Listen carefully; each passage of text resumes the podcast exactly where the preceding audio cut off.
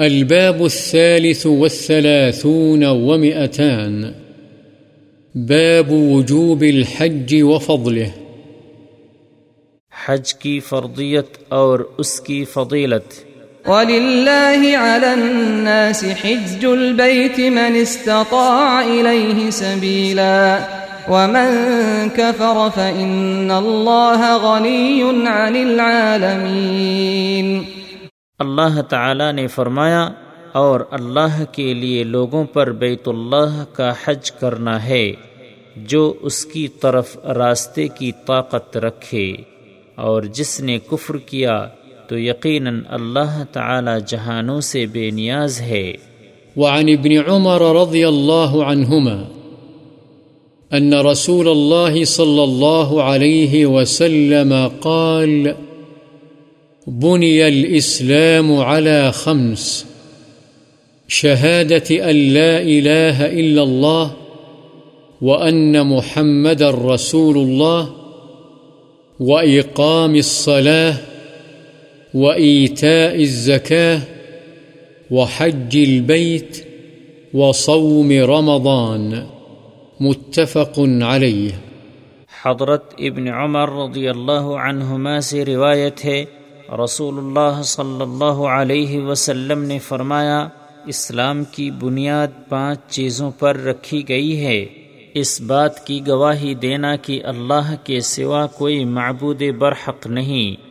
اور یہ کہ حضرت محمد صلی اللہ علیہ وسلم اللہ کے رسول ہیں۔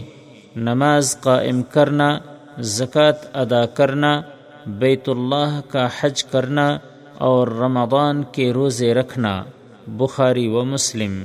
وعن أبي هريرة رضي الله عنه قال، خطبنا رسول الله صلى الله عليه وسلم فقال يا أيها الناس إن الله قد فرض عليكم الحج فحجوا۔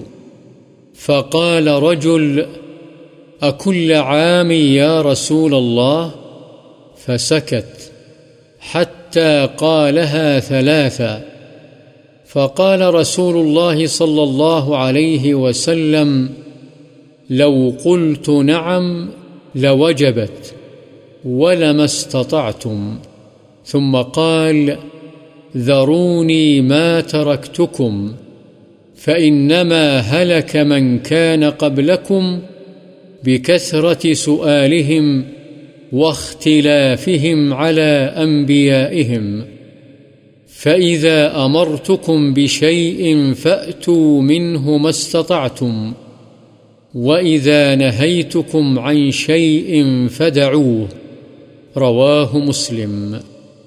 حضرت ابو حریرہ رضی اللہ عنہ بیان فرماتے ہیں کہ رسول اللہ صلی اللہ علیہ وسلم نے ہمیں خطبہ دیا تو فرمایا، اے لوگو اللہ نے تم پر حج فرض کیا ہے، لہذا تم حج کرو۔ ایک آدمی نے کہا، اے اللہ کے رسول، کیا ہر سال حج کرنا فرد ہے؟ آپ خاموش رہے۔ یہاں تک کہ اس نے اپنا سوال تین مرتبہ دہرایا۔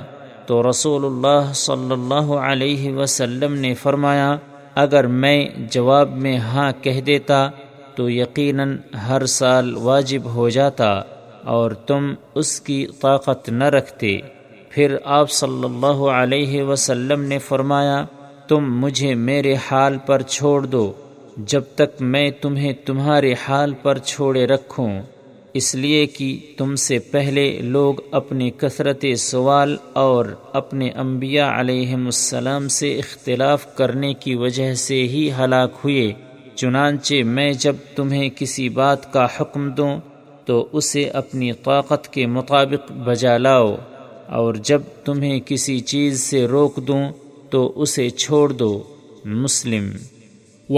رضی اللہ عنہ قال، سئل النبي صلى الله عليه وسلم أي العمل أفضل قال إيمان بالله ورسوله قيل ثم ماذا؟ قال، الجهاد في سبيل الله. قيل، ثم ماذا؟ قال، حج مبرور، متفق عليه. المبرور هو الذي لا يرتكب صاحبه فيه معصية. حضرت ابو حریرہ رضی اللہ عنہ ہی سے روایت ہے نبی صلی اللہ علیہ وسلم سے پوچھا گیا، کون سا عمل افضل ہے؟ آپ صلی اللہ علیہ وسلم نے فرمایا، اللہ اور اس کے رسول پر ایمان لانا۔ پوچھا گیا، پھر کون سا؟ آپ صلی اللہ علیہ وسلم نے فرمایا، اللہ کی راہ میں جہاد کرنا۔ پوچھا گیا، پھر کون سا؟ آپ صلی اللہ علیہ وسلم نے فرمایا حج مبرور، بخاری و مسلم۔ مبرور وہ حج ہے جس میں حاجی اللہ کی کسی نافرمانی کا ارتکاب نہ کرے۔ وعنه رضی اللہ عنہ قال، سمعت رسول الله صلى الله عليه وسلم يقول من حج فلم يرفث ولم يفسق رجع كيوم ولدته أمه. متفق عليه.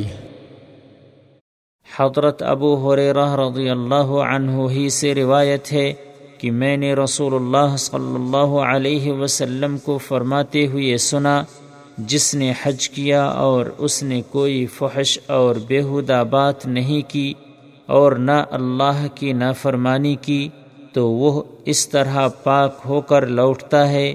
جیسے آج ہی اس کی ماں نے اسے جنا ہے، بخاری و مسلم۔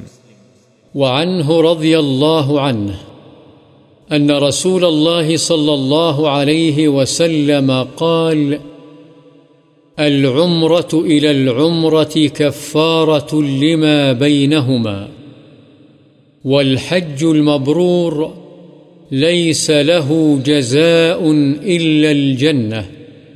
متفق عليه حضرت ابو حریرہ رضی اللہ عنہ ہی سے روایت ہے رسول اللہ صلی اللہ علیہ وسلم نے فرمایا ایک عمرہ دوسرے عمرے تک درمیانی مدت کے گناہوں کا کفارہ ہے اور حج مبرور کی جزا جنت ہی ہے۔ بخاری و مسلم۔ وعن عائشة رضي الله عنها قالت قلت يا رسول الله، نرى الجهاد أفضل العمل، أفلا نجاهد؟ فقال، لكن أفضل الجهاد حج مبرور، رواه البخاري. حضرت عائشہ رضی اللہ عنہ سے روایت ہے کہ میں نے پوچھا، اے اللہ کے رسول ہم جہاد کو سب سے افضل عمل سمجھتے ہیں، تو کیا ہم جہاد نہ کریں؟ آپ صلی اللہ علیہ وسلم نے فرمایا، تمہارے لیے افضل جہاد حج مبرور ہے۔ بخاری۔ وعنها رضي الله عنها أن رسول الله صلى الله عليه وسلم قال ما من يوم أكثر من أن يعتق الله فيه عبدا من النار من يوم عرفة. رواه مسلم. حضرت عائشہ رضی اللہ عنہ ہی سے روایت ہے، رسول اللہ صلی اللہ علیہ وسلم نے فرمایا، کوئی دن ایسا نہیں ہے جس میں اللہ تعالی عرفے کے دن سے زیادہ اپنے بندے کو جہنم کی آگ سے آزاد کرتا ہو۔ مسلم۔ وعن ابن عباس رضی اللہ عنہما أن النبي صلى الله عليه وسلم قال النبي صلى الله عليه عمرة في رمضان تعدل حجة أو حجة معي متفق عليه ابن عباس رضی اللہ عنہما سے روایت ہے نبی کریم صلی اللہ علیہ وسلم نے فرمایا، رمضان میں عمرہ کرنا حج کے برابر ہے۔ یا فرمایا، میرے ساتھ حج کرنے کے برابر ہے۔ یہ راوی کو شک ہے۔ بخاری و مسلم۔ وعنه رضي الله عنه أن امرأة قالت يا رسول الله إن فريضة الله على عباده في الحج أدركت أبي شيخا كبيرا لا يثبت على الراحلة أفأحج عنه؟ قال نعم، متفق عليه. حضرت ابن عباس رضی اللہ عنہما ہی سے روایت ہے کہ ایک عورت نے پوچھا، اے اللہ کے رسول اللہ نے اپنے بندوں پر جو حج فرض کیا ہے، وہ میرے بوڑھے باپ پر اس وقت لازم ہوا ہے جب وہ بڑھاپے کی وجہ سے سواری پر ٹھہر نہیں سکتے۔ کیا میں ان کی طرف سے حج کر سکتی ہوں؟ آپ صلی اللہ علیہ وسلم نے فرمایا ہاں بخاری و مسلم۔ وعن لقيط بن عامر رضي الله عنه أنه أتى النبي صلى الله عليه وسلم فقال، إن أبي شيخ كبير، لا يستطيع الحج ولا العمرة ولا الضعن. قال، حج عن أبيك واعتمر. رواه أبو داود والترمذي، وقال حديث حسن صحيح. حضرت لقیط بن عامر رضی اللہ عنہ سے روایت ہے کہ وہ نبی کریم صلی اللہ علیہ وسلم کی خدمت میں حاضر ہوئے اور عرض کیا، میرے باپ بہت بوڑھے ہیں، وہ حج کی طاقت رکھتے ہیں، نہ عمرے کی اور نہ سفر کی۔ آپ صلی اللہ علیہ وسلم نے فرمایا، تم اپنے باپ کی طرف سے حج اور عمرہ کرو۔ اسے ابو داود اور ترمیدی نے روایت کیا ہے اور امام ترمیدی فرماتے ہیں، یہ حدیث حسن صحیح ہے۔